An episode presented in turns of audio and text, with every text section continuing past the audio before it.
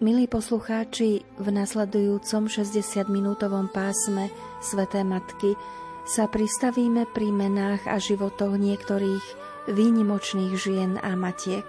Výnimočných tým, akým spôsobom dokázali viesť svoje deti a rodiny k svetosti života. Boli ľuďmi z mesa a kosti ako ostatní a predsa zostávajú nadčasovými vzormi v tom, ako dokázali bojovať s prekážkami, necnostiami i drámami života. Cez spôsobivé texty svätého Augustína si priblížime nádhernú osobnosť jeho matky, svätej Moniky. Dozviete sa aj o obdivuhodnej matke kardinála Stepinaca, ale aj o matkách Jána Máriu Vianejho či Maximiliána Máriu Kolbeho. Poďte spolu s nami uvažovať o rôznych cestách k dokonalosti, ktorá má svoj vzor a oporu v najdokonalejšej zo žien, Matke Márii. Pásmo Sveté Matky pre vás pripravili hudobná redaktorka Diana Rauchová, zvukový majster Matúš Brila, interpretka magistra Helena Čajková a redaktorka Andrea Eliášová. Pokojné chvíle z Rádiom Lumen.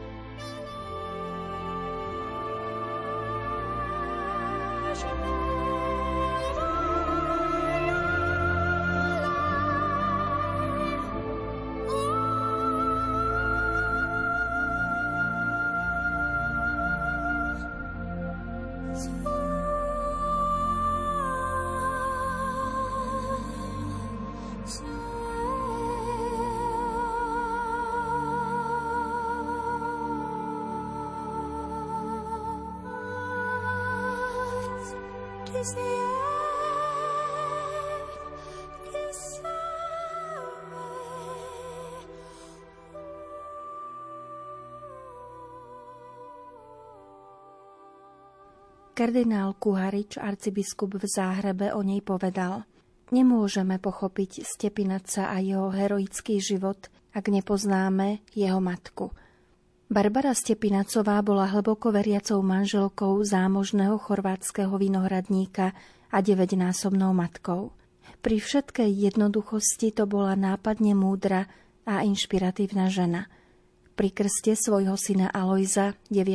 mája 1898 vo Farskom kostole v Krašiči slúbila, že sa za svojho syna bude až do konca života denne modliť a trikrát týždenne postiť o chlebe a vode, aby sa toto jej dieťa raz stalo kňazom.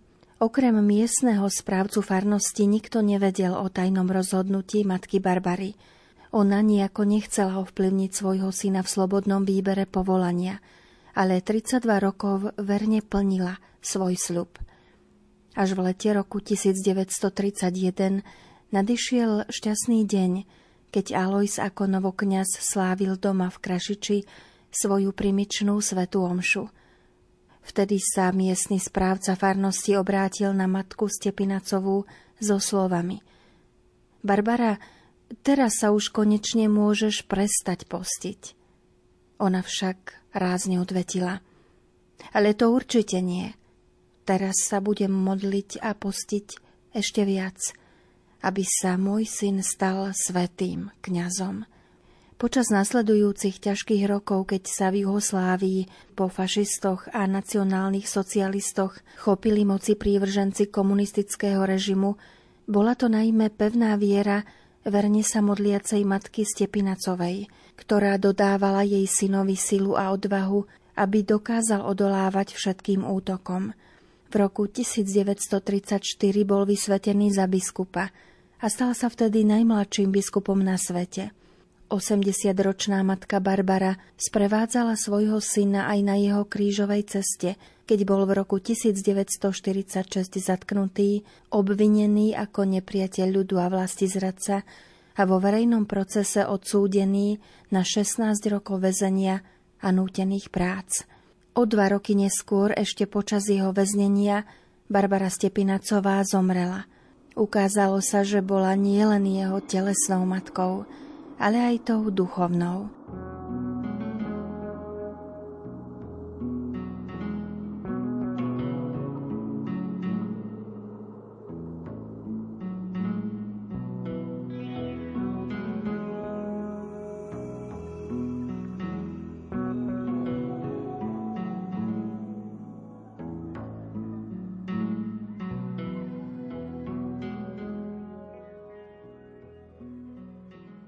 No a zaujímavé je, že tomuto pastierovi cirkvy, ktorého bolo v cele výdať vždy s ružencom v ruke, daroval Boh výnimočným spôsobom ešte aj inú duchovnú matku. Stala sa ňou Mária Bordoni. Ako zakladateľka inštitútu Mater Dei žila so svojimi sestrami v Castel Gandolfe pri Ríme. Veľká a zároveň skrytá mystička, ktorú círke vyhlásila za Božiu služobníčku, bola preniknutá kňazským duchom – a chcela sa obetovať za klérus. Často sa v noci modlila za cirkev, za svätého Otca, za kňazov a prenasledovaných kresťanov. Existujú svedectvá, že jej duši sa často prihovárala Panna Mária a veľakrát v noci uviedla Máriu Bordóny bilokáciou do biedných oblastí a v čase komunizmu aj do krajín východného bloku, aby táto žena mohla prinášať útechu trpiacím vo väzniciach a tiež v pracovných táboroch. Podľa svedectiev sestier inštitútu Mária Bordóny v bilokácii navštívila aj väzneného kardinála Stepinaca. Panna Mária jej ukázala vo väzení istého kňaza, ktorý sedel na stoličke. Hlboko naklonený, ruky opreté o kolená, v prstoch posúval ruženec. Modlil sa. Podľa svedectiev Matka Božia Márii Bordóny povedala Vidíš tohto môjho milovaného syna. Veľmi trpí.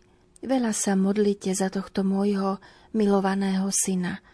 Volá sa Alois Stepinac. Keď pápež Jan Pavol II v Chorvátsku blahorečil biskupa mučeníka, sestry Márie Bordóny v Castel Gandolfe si spomenuli, že z písomných pozostalostí a ústneho podania ich zakladateľky jeho meno už poznajú – pri bádaniach a hľadaní v duchovných poznámkach skutočne našli potvrdenú návštevu útechy Márie Bordóny u kardinála Stepinaca. Po prepustení bol ešte 9 rokov v domácom väzení vo svojej rodnej dedine, kde ho prísne strážilo 30 mužov. Zomrel v roku 1960 so slovami odpustenia tým, ktorí mu ukrivdili. Z tohto prípadu vidíme, ako formačne vplývala matka kardinála Stepinaca na svojho syna nielen počas jeho detstva v rodine, ale aj v tichosti počas celého jeho života –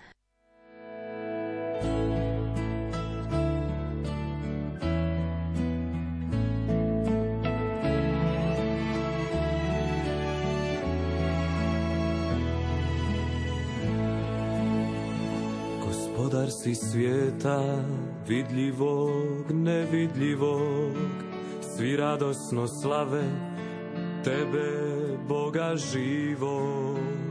Gospodar si žetve, izađi na polja, radnike pozovi, nek je tvoja volja.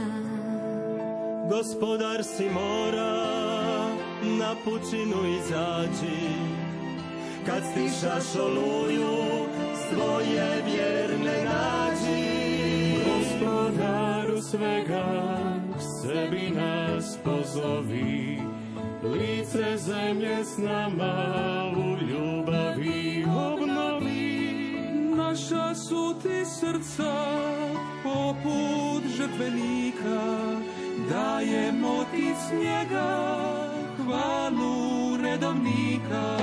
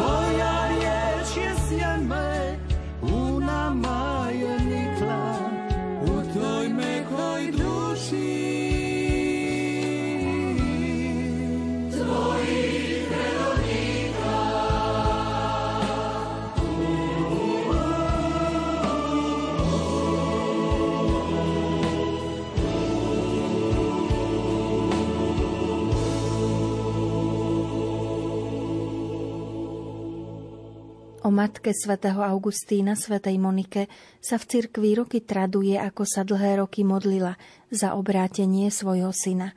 Svetý Augustín ju spomína vo viacerých svojich dielach, ale najmä vo svojich význaniach. Svetá Monika je príklad matky, ktorá svojimi prirodzenými i nadprirodzenými darmi obohatila celé kresťanstvo. Augustín bol presvedčený, že pre neho bola dvojnásobnou matkou. Porodila ho totiž súčasne pre zem i pre nebo. Napísal, za svoju spásu ďakujem úprimným slzám, ktoré každý deň ronila moja matka. Dnes, keď mnohé matky trápi odklon ich detí od viery, môže byť práve svetá Monika pre ne veľkým povzbudením i príkladom, ako doviesť svoje deti k spáse. Z jej života vieme, že sa narodila v roku 33 v africkom Tagaste, ktoré leží v dnešnom Alžírsku. Pochádzala z kresťanskej rodiny. Vydala sa za pohana Patrícia pomerne v mladom veku, mala asi 18 rokov. A keď mala 23, narodil sa jej syn Augustín. Zomrela ako 56-ročná. Vieme, že okrem Augustína mala ešte jedného syna. Ten mal tri céry, ktoré sa zasvetili Bohu – Usudzuje sa, že Monika mala aj dceru, o ktorej však nič podstatné nevieme. Podľa africkej tradície sa volala Perpetua a zrejme zomrela mučenickou smrťou v Kartágu, ale podľa Posídia, prvého Augustínovho životopisca, sa ako vdova obetovala Bohu a žila v kláštore v Hippo, ktorý založil práve Augustín. Ako predstavená vychovala prvú generáciu augustinianských reholníc. Uprostred toľkých škandálov, ktorými všade oplýva tento svet, píše reholníčkam do Hypo Augustín, ma potešuje myšlienka na vaše početné spoločenstvo, na vašu čistú lásku, na váš svetý život, na zvláštnu milosť, ktorú vám dal Boh nielen na to, aby ste sa zriekli pozemskej svadby, ale aby ste uprednostňovali bývať v dokonalej svornosti v spoločenstve a v Božom dome, aby ste boli jedna duša a jedno srdce usmernené k Bohu. Keď uvažujem o týchto vašich dobrách, o týchto Božích daroch, moje srdce, ktoré sa zmieta uprostred toľkých búrok, vyvolávaných zlami, nachádza utíšenie a pokoj. Svetá Monika vymodlila aj obrátenie manžela Patrícia, ktorý umrel rok po prijatí krstu – Augustín o nej hovorí ako o žene, ktorá všade tíšila zvady a rozpory a šírila pokoj. Úrivky z jeho nádherných vyznaní o jeho matke vám ponúkame v interpretácii magistry Heleny Čajkovej. Odkrývajú veľkosť duše svätej Moniky a ani po rokoch od ich zrodu nič nestrácajú zo svojho duchovného lesku. Pripomeniem, že pôsobivé spomienky svätého Augustína pod názvom Moja matka Monika vydalo u nás pred niekoľkými rokmi vydavateľstvo Dobrá kniha pod gestiou jezuitu Pátra Štefana Senčíka.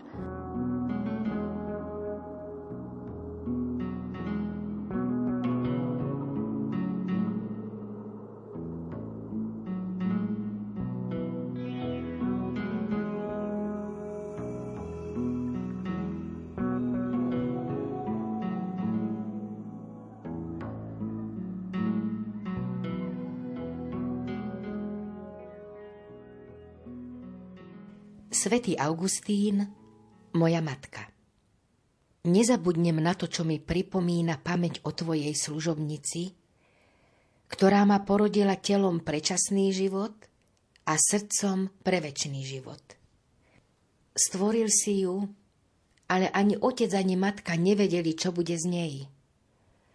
V Božej bázni ju vychovával prísny poriadok tvojho Krista – vláda tvojho jednorodeného syna vo veriacej rodine, ktorá bola vzorným členom tvojej cirkvy. Nevychvaľovala ani tak veľmi starostlivosť svojej matky, ako skôr starostlivosť akejsi staršej slúžky, ktorá varovala už matkinho otca, ako zvyčajne staršie dievčatá varujú svojich mladších súrodencov. Preto, ako aj pre jej vek a mravy, Veľmi si ju vážili páni v tej kresťanskej rodine. Preto jej dali na starosť aj dozor nad svojimi cérami. Bola veľmi starostlivá a keď bolo potrebné, vedela byť pri vychovávaní aj prísna a pri vyučovaní vedela zachovať triezvu rozvahu. Moja matka, tak čisto a triezvo vychovaná, bola skôr tvojim pôsobením poddaná svojim rodičom, než ich pôsobením tebe. Keď dorástla, vydala sa za muža, ktorému slúžila ako svojmu pánovi. Usilovala sa získať svojho muža tebe, a to svojimi výbornými mravmi, ktorými si ju okrášlil a urobil milovanou jej mužovi. Manželovú nevernosť znášala tak hrdinsky, že sa preto s mužom nikdy nevadila. Čakala na tvoje milosrdenstvo, že keď v teba uverí, stane sa čistým. On bol veľmi dobrým človekom, ale aj veľmi prchkým – ona zas vedela veľmi dobre zaobchodiť s rozhnevaným mužom. Nikdy sa mu nepriečila ani slovom, ani skutkom. Keď sa vybúril a upokojil, pri vhodnej príležitosti mu vyčitovala jeho konanie, ak sa azda bez príčiny rozhneval. Keď mnohé ženy, ktoré mali miernejších mužov, mali aj stopy siniek na doudieranej tvári, a v priateľských rozhovoroch sa ponosovali na svojich mužov, tu ona obviňovala ich jazyk a žartovne, ale dôrazne im pripomenula, že od toho času, ako počuli prečítať svadobnú zmluvu a ju podpísali, stali sa služobnicami svojich mužov a majú si uvedomiť svoje postavenie a nepriečiť sa svojim manželom. Tie vedeli, akého má prhkého muža, preto sa nevedeli dosť prenačudovať, že nikdy nebolo počuť alebo vidieť, že by Patricius svoju ženu bil, alebo že by čo len jeden deň žil s ňou pohnevaný. Dôverne sa jej vypitovali na príčinu. Tu im rozprávala, ako sa správa k svojmu mužovi, čo som už vyššie spomenul. Ženy, ktoré sa podľa toho zariadili a skúsili taký spôsob, jej vrúcne ďakovali za radu.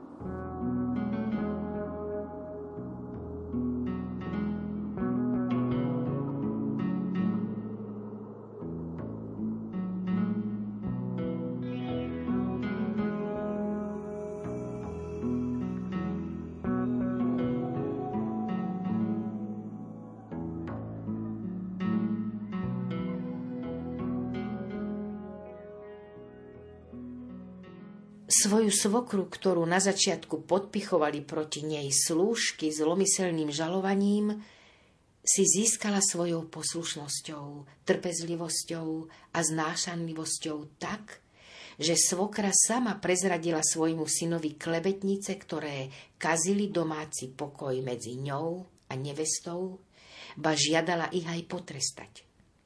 Syn posluchol matku, a pretože mu záležalo na poriadku v dome a pokoji v rodine, potrestal žalobnice podľa matkinej rady. Tá potom povedala, že podobnú odmenu dostane každý, kto bude žalovať na nevestu, aby si tým robil dobré oko u svokry. Keďže sa ani jedna slúžka na niečo také viac neopovážila, žili v spokojnosti.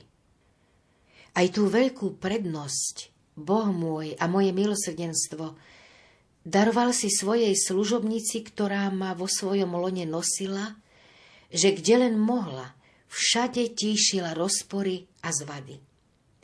Zachovávala ten spôsob, že čo hanebného počula od jednej stránky na druhú, ako sa často jedna stránka ponosuje na druhú, a to hrubými, jedovatými slovami, najmä keď prepukne nízka závisť, nič z toho nepovedala ani jednej. Ak len nie to, čo osožilo na ich zmierenie. Nebol by som sa zmienil o tejto malej cnosti, keby ma nebola poučila smutná skúsenosť, že je veľký počet tých, ktorí nakazení neviem akou morovou nákazou, nielen žalujú nepriateľovi na nepriateľa, ale ešte aj pridajú, čo nie je pravda Ľudsky cítiaceho človeka by malo mrzieť, keď sa neusiluje ututlávať a umenšovať rečami nepriateľstvo medzi ľuďmi. Mal by nepriateľstvo zmierovať, ako robievala moja matka, usilovná žiačka tvojich vnútorných poučení. Napokon ti získala aj svojho manžela na sklonku jeho života. A keď už veril, Nemusela sa ponosovať na to, čo od neho vytrpela vtedy, keď ešte neveril. Bola služobnicou tvojich sluhov. Ktokoľvek z nich ju poznal, neprestal ťa v nej chváliť, ctiť a milovať, lebo v jej srdci tušil tvoju prítomnosť, o čom svedčili skutky jej svetého života. Bola naozaj ženou jedného muža rodičom sa odplatila vďačnou službou. Svoj dom nábožne viedla a mala svedectvo v dobrých skutkoch. Vychovala svojich synov tak, že toľko ráz ich v bolesti zrodila, koľko ráz ich videla vzdialovať sa od teba.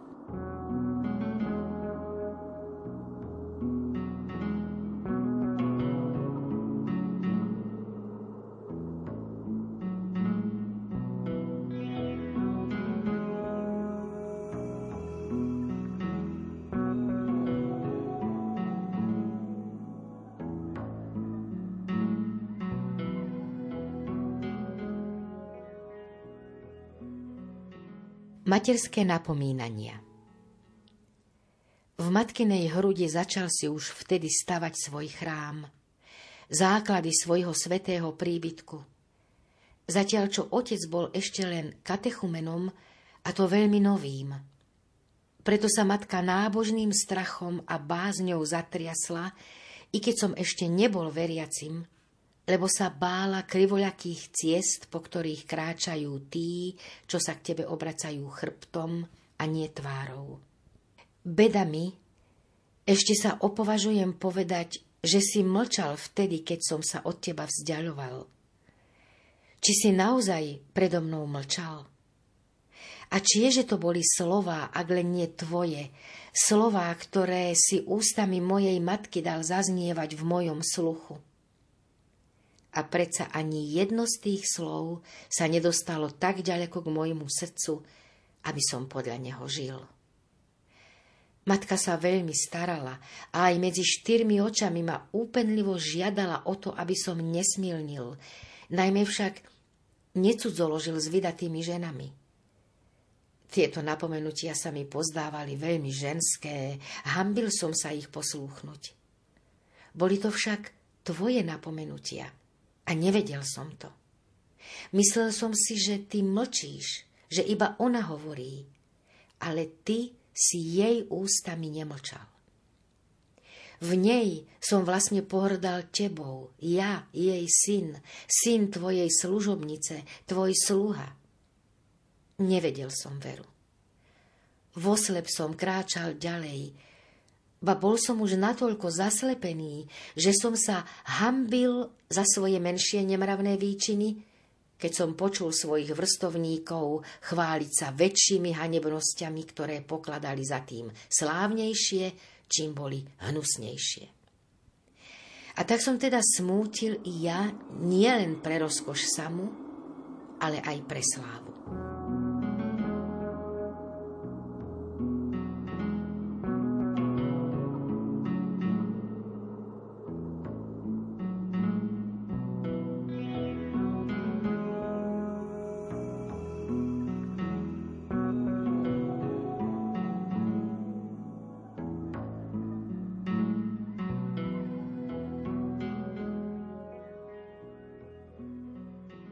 Svoju ruku si spustil z výsosti a moju dušu si vyrval z hlbín temnosti, keď za mňa nariekala k tebe moja matka, tvoja služobnica. Nariekala väčšmi, než zvyčajne matky oplakávajú telesnú smrť detí. Moju smrť videla silou viery a ducha, ktorého mala od teba. A ty, pane, si ju vypočul. Vypočul si ju, Nepohrdol si jej slzami, ktorými kropila zem pod svojimi očami na každom mieste svojej modlitby. ty si ju vypočul. Lebo odkiaľ by pochádzal sen, ktorým si ju potešil tak, že mi dovolila žiť s ňou v jednom dome, jesť pri tom istom stole, čo mi začala zakazovať pre moje bohorúhavé blúdy. Snívalo sa jej totiž, že stojí na akejsi drevenej doske a že prichádza k nej ožiarený chlapec, ktorý sa veselo usmieva na ňu, smutnú a zarmútenú. Keď sa jej spýtoval na príčinu jej smútku a na príčinu jej každodenného plaču, nie zo zvedavosti, ale aby ju poučil, povedala, že oplakáva moju záhubu. Na to jej rozkázal, aby sa upokojila a napomenul ju, aby si všimla a videla, že kde je ona, tam som aj ja. Keď sa obzrela, videla ma stáť vedľa seba na tej istej doske.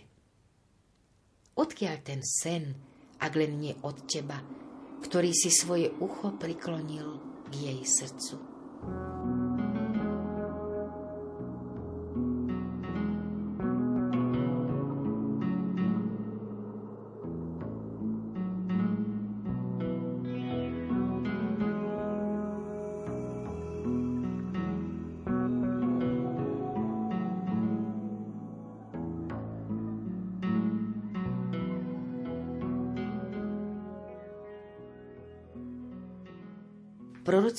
odpoveď biskupa Monike. Spomínam si ešte na jednu odpoveď, ktorú si dal mojej matke. Tú odpoveď si jej dal ústami kňaza, ktorého si biskupa, čo vyrástol v tvojej cirkvi a bol zbehlý v tvojich knihách. Toho prosila moja matka, aby bol taký láskavý a prehovoril so mnou, vyvrátil moje bludy, odvrátil ma od zla a obrátil na dobré cesty. Matka tak robila vždy, keď našla niekoho schopného, ale ten nechcel. Celkom rozumne, ako som neskoršie sám spoznal. Odpovedal, že som na teraz akémukoľvek poučeniu neprístupný, lebo som priveľmi zaujatý novosťou herézy a tiež preto, lebo som niektorými otázkami priviedol do pomikova mnoho neskúsených, ako mu sama naznačila. Povedal jej, Nechaj to tak, len pros za ňoho pána. Veď on pri čítaní sám spozná, aký je to blud a aká bezbožnosť. Keď sa však moja matka nechcela uspokojiť s tými slovami a stále naň doliehala prozbami a slzami, aby ma len prišiel pozrieť a prehovoril so mnou, zvolal namrzený. Choď už, lebo ako žiješ, nie je možné, aby zahynul syn, za ktorého matka roní toľké slzy. Matka, ako mi o tom často rozprávala, prijala túto odpoveď ako z neba poslanú.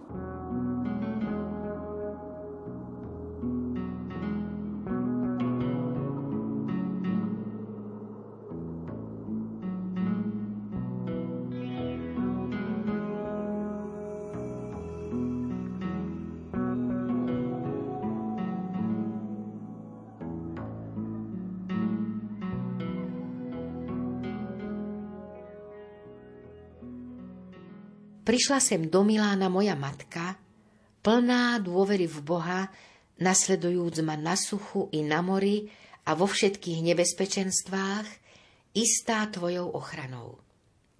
Našla ma váhajúceho a plného zúfalstva, že nemôžem nájsť pravdu. Keď som jej povedal, že už nie som manichejcom, ale ešte ani nie kresťanom katolíkom, Nezaradovala sa, ako keby počula nejakú neočakávanú novinu. Bola si istá mojej biedy, v ktorej ma oplakávala nie ako mŕtvého, ale ako toho, ktorý má vstať z mŕtvych. Vo svojich myšlienkach ma nosila akoby na márach, aby si povedal synovi vdovy, mládenec, hovorím ti, vstaň. Takto chcela, aby som ožil, aby som začal hovoriť aby si ma mohol odovzdať mojej matke. Keďže si však bola istá, že jej dáš celú milosť, ktorú si jej prislúbil, povedala mi veľmi láskavo a plná dôvery.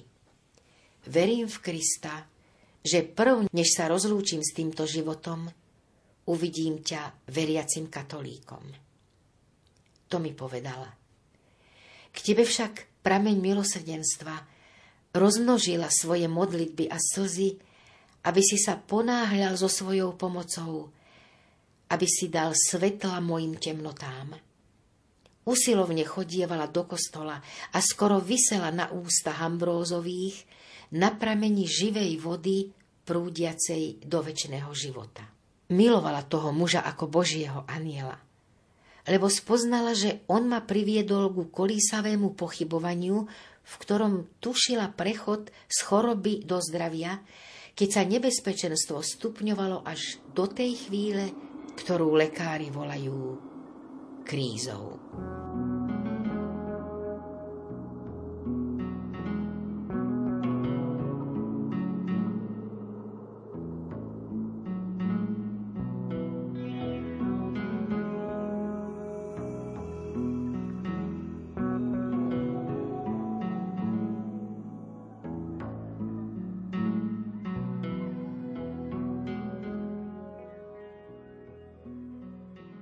Konečne, pane, tak sa starala o nás všetkých, tvojich sluhov, ktorí sme pred jej smrťou žili v jednote tvojej lásky a v milosti tvojho krstu.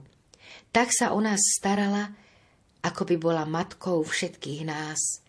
A tak nám slúžila, ako by bola dcérou všetkých nás. 9. dňa choroby, v 56. roku svojho veku a v 33. môjho veku, Rozlúčila sa jej svetá a nábožná duša s telom. Zatlačil som jej oči a na moje srdce zaľahol veľký zármutok, takže som plakal.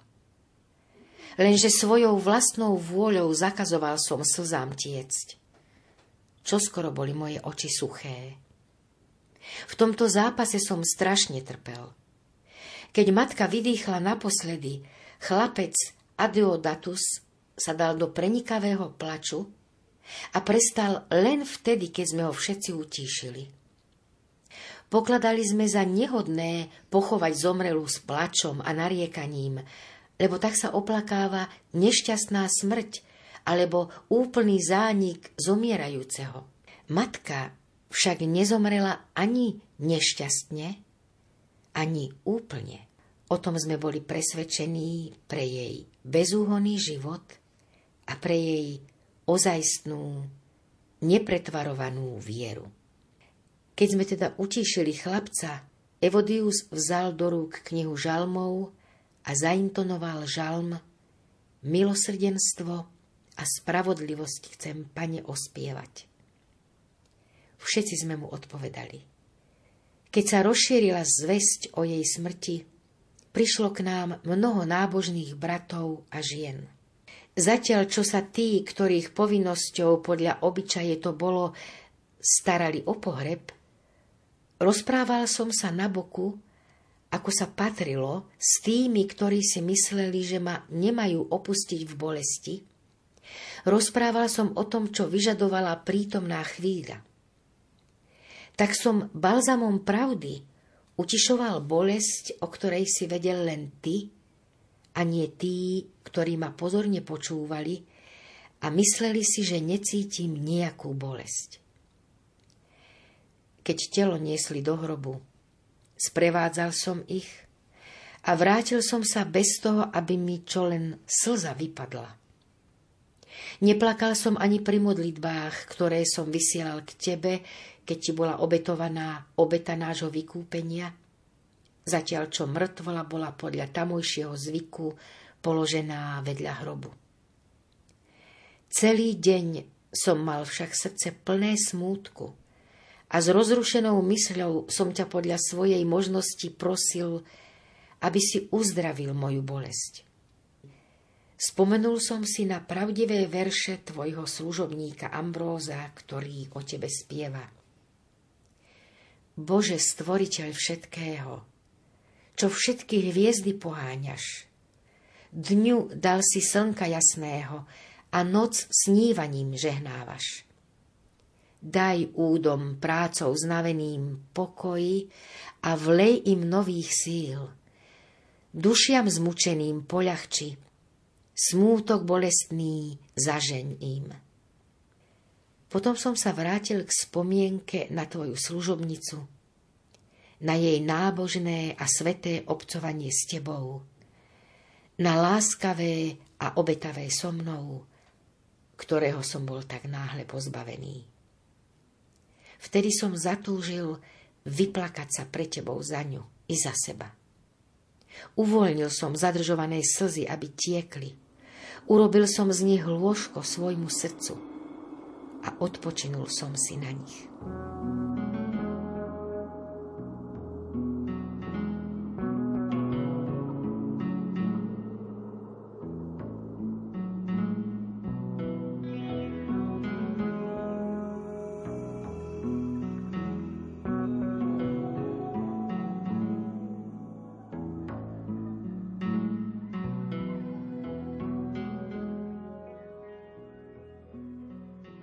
Keď sa blížil deň jej smrti, nemyslela na to, aby jej telo bolo slávnostne pochované alebo namastené drahými masťami. Nežiadala nejaký drahý pomník, ani sa nestarala o hrob vo vlasti. Nič také nám nenakladala, len o to prosila, aby sme spomínali na ňu pri oltári, ktorému tak slúžila, že nevynechala ani jedného dňa. K tomuto tajomstvu nášho vykúpenia tvoja služobnica pripútala svoju dušu putom viery. Nikto nech ju nezbavuje tvojej ochrany.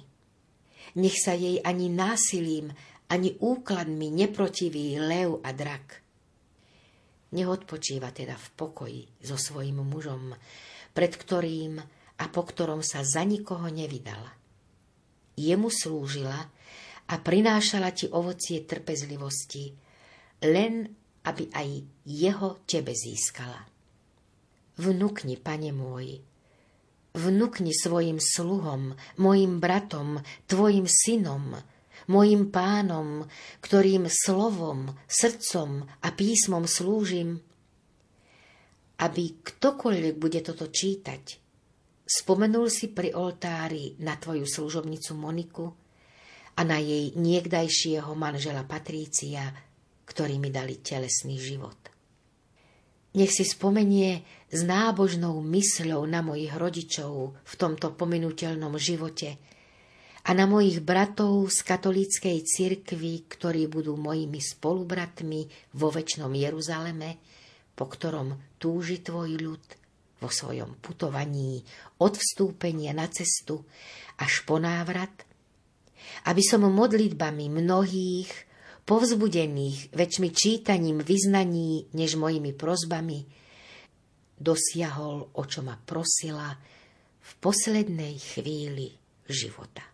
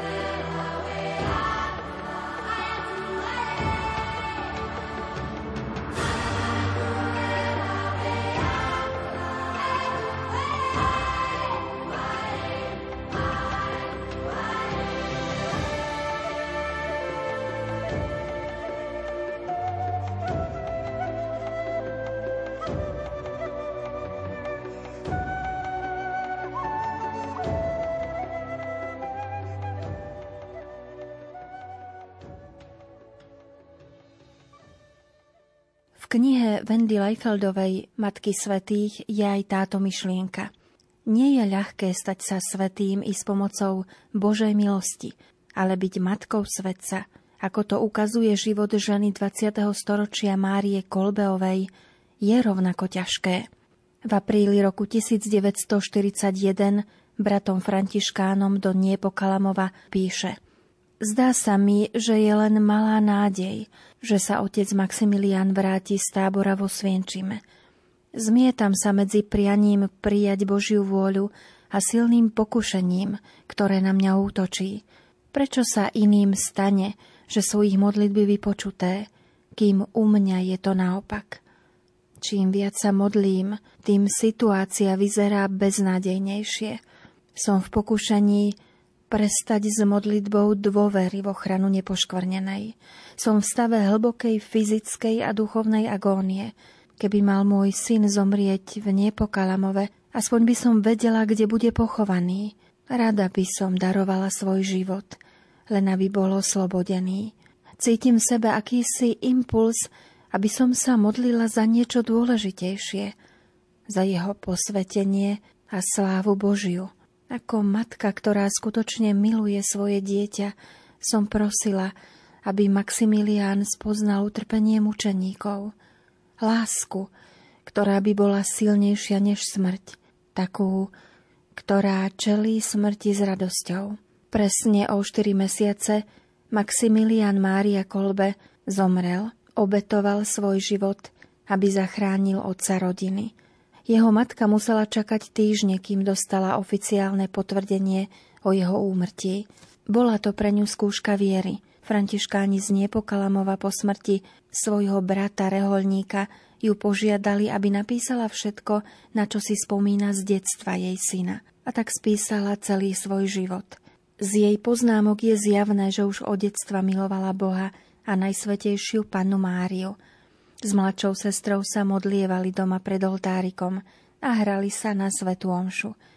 Keď pochopila, že reholný život pre ňu nie je možný, stretla Juliusa Kolbeho, veselého a srdečného človeka, ktorý každý rok absolvoval 11-dennú púť do Čenstochovej. Sviatosť manželstva uzavreli v roku 1891. Keď sa im narodil prvý syn, túžila, aby sa stal kňazom.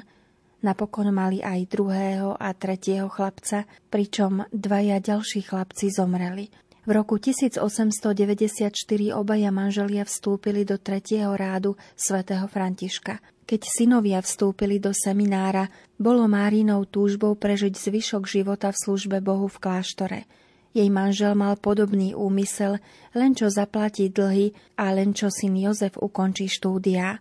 Matka rodiny Mária bola prijatá najprv medzi sestry Benediktínky v Lvove ako externá sestra – Zostala tam, až kým nepochopila, že patrí do veľkej františkanskej rodiny ako jej synovia. A tak sa v roku 1913 pridala k sestrám Feliciantkám. V Krakove slúžila v kláštore bez sľubov, vybavovala potrebné veci, žila život modlitby a adorácie. Nepoberala žiadny plat a nemala žiadne úspory.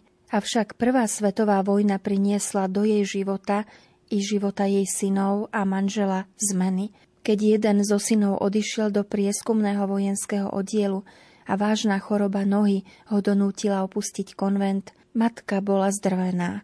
Bola totiž hlboko presvedčená, že syn mal zostať kňazom. Cítila sa dokonca zodpovedná za zradu jeho povolania a tak sa modlila ešte viac. Rodina rozdelená vojnou zostávala spojená práve vďaka jej silným modlitbám. Keď sa neskôr v manželstve jej syna Františka objavili nezhody a problémy, hlboko ju to ranilo. Až synovia Alfons a Maximilián ju primeli k odpusteniu. A keď zomrel aj jej syn František a nevesta Irena, bola opäť otrasená, prešla ťažkým vnútorným bojom a musela zostúpiť až do hlbín viery – podľa autorky knihy o matkách svetých Wendy Leifieldovej zostáva inšpiráciou v tom, že aj v najťažšej chvíli sa treba modliť a odovzdávať do Božej vôle. Žena, ktorá vychovala svetca a mučeníka, nemala ľahkú cestu ani život, ale bojovala statočne a snažila sa dávať dobrý príklad napriek drámam v rodine i drámam, ktoré sa diali vo svete. A tak by sme ani dnes nemali rezignovať na povolanie k svetosti, keď sa nám zdá, že okolo nás zúria rôzne drámy, ktoré túto cestu neustále stiažujú.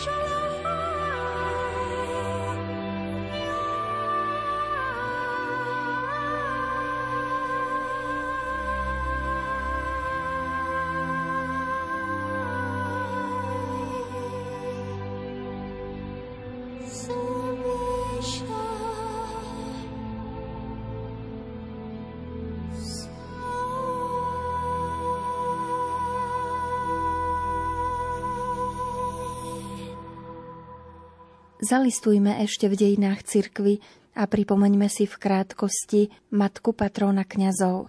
Mária Vienejová bola len obyčajnou rolníčkou, avšak hlboko zbožnou ženou. Nemala možnosť študovať, bola však dobrou manželkou a matkou. Z rodiny urobila miesto pohostinnosti, ba často pre rodinu a početnejšiu pospolitosť šila a opravovala odevy pre chudobných, ktorí prechádzali okolo ich domu – s manželom mali sedem detí a všetky zasvetili panne Márii skôr, než sa narodili. Keď prišiel na svet Ján, pôrodná babica matke údajne zvestovala, že buď bude z neho veľký svetec, alebo veľký hriešnik. Práve po matke zdedil schopnosť vysvetľovať hlboké pravdy čo najjednoduchším jazykom. V kňazskej službe sa mu to neskôr veľmi zišlo. Jeho matka doma s deťmi neustále hovorila o viere pri práci i po nej. A to aj napriek tomu, že rodina žila v zložitých politických pomeroch, v ťažkej dobe osvietenstva a hrozieb pre francúzskych katolíkov. Boli to časy, keď revolucionári ničili vo Francúzsku kostoly, kaplnky, keď modliť sa aj doma bolo nebezpečné. A keď tí, čo ukrývali kňazov, boli deportovaní. Až keď sa kostoly a katolické školy znovu otvorili, Ján Mária Vianej zatúžil po kňastve. Podľa dochovaných prameňov jeho matka na smrteľnej posteli vymohla od svojho manžela sľub, že synovi v tejto ceste nebude brániť. Zomrela 8. februára roku 1811 na lôžku, kde rodila svoje deti a pod rovnakým obrazom Panny Márie. Ján, neskorší svetiarský farár, celý život v srdci nosil živú spomienku na svoju matku. Vždy, keď na ňu myslel, mal v očiach slzy vďačnosti. Raz sa grófke Gerecovej priznal, že s odchodom matky do väčšnosti stratil svoj obvyklý vzťah k pozemským veciam. Mária Vianejová na prvý pohľad nevykonala nič mimoriadne. A predsa vzbudila kňazské povolanie, z ktorého vzýšiel svetec cirkvy, jeden z najväčších. Čomu sa od nej možno učiť? predovšetkým pokore a prirodzenosti. Tomu, že svetci sa rodia v jednoduchých rodinách, kde nechýba láska, pohostinnosť a hlboký vzťah k Bohu.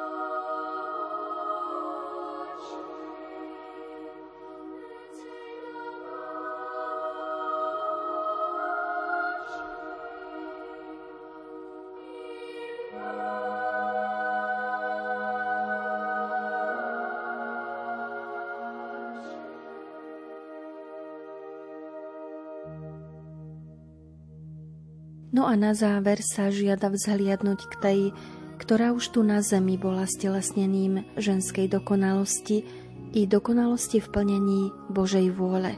Je vzorom pre každú ženu, matku, ako s pohľadom upretým na Krista po celý život nespreneveriť sa poslaniu, viere a dôstojne kráčať po úzkej ceste k svetosti.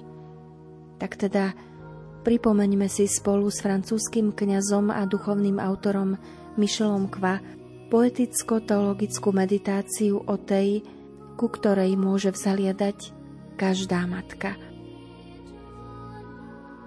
To najlepšie, čo som stvoril, je moja matka.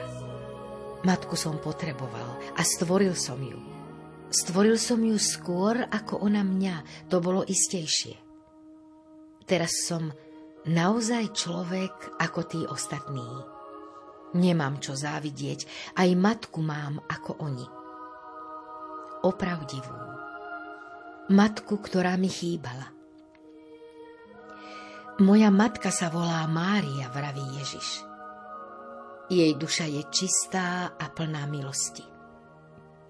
Jej panenské telo žiari takým svetlom, že v pozemskom žití som necítil únavu, keď som na ňu hľadel, ju počúval a sítil sa jej obdivom. Moja matka je krásna. Taká krásna, že som necítil cudzotu v jej blízkosti, keď som opustil nebeské kráľovstvo. A ja dobre viem, čo to je byť nesený rukami anielov, vraví Ježiš. To sa však nevyrovná náručiu mojej matky, verte mi. Mária, moja matka, umrela. Od môjho na nebo vstúpenia mi chýbala a ja som chýbal jej. Prišla za mnou s telom, dušou, priamo. Nemohol som ináč, tak som to musel urobiť. Tak sa patrilo. Prsty, ktoré sa Boha dotýkali, nemohli stuhnúť. Oči, ktoré na neho pozerali, nemohli ostať zavreté. Ústa, ktoré Boha boskávali, nemohli vychladnúť. A čisté telo, čo Bohu dalo schránku tela, nemohlo v prach zeme stlieť, s hlinou sa pomiešať. To som nemohol dovoliť, nemohlo sa tak stať to by ma bolelo. Veľmi.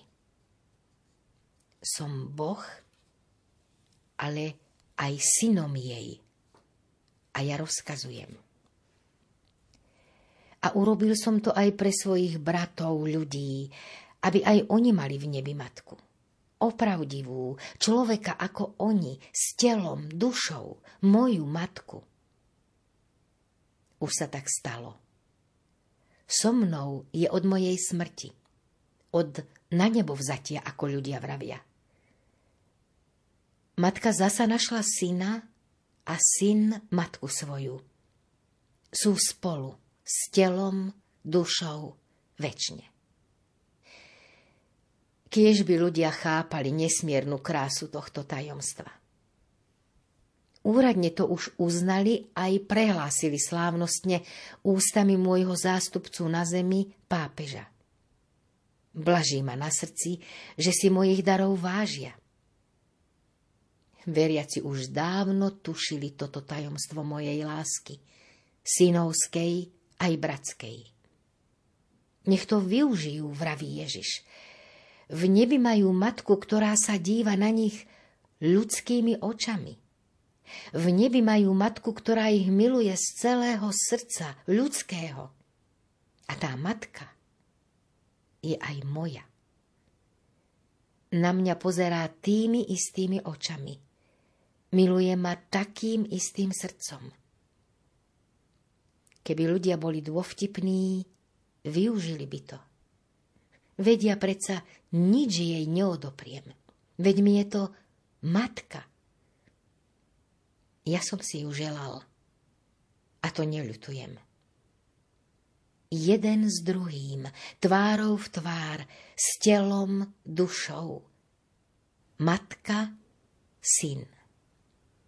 Večne. matka a syn.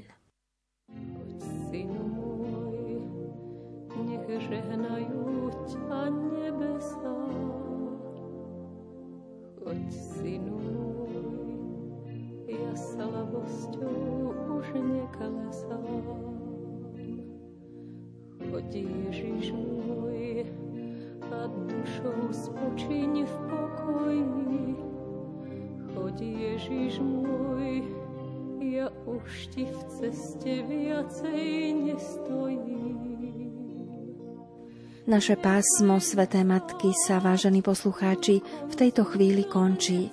Ak ste v ňom našli aspoň zo pár inšpirácií či podnetov na premýšľanie, potom sme radi, že tento spoločne strávený čas na frekvenciách Rádia Lumen priniesol svoje ovocie. Za vašu pozornosť ďakujú tvorcovia relácie, hudobná redaktorka Diana Rauchová, interpretka magistra Helena Čajková, zvukový majster Matúš Brila a redaktorka Andrea Eliášová. Do počutia pri našich ďalších programoch. Prežite ešte požehnaný čas dušičkovej oktávy.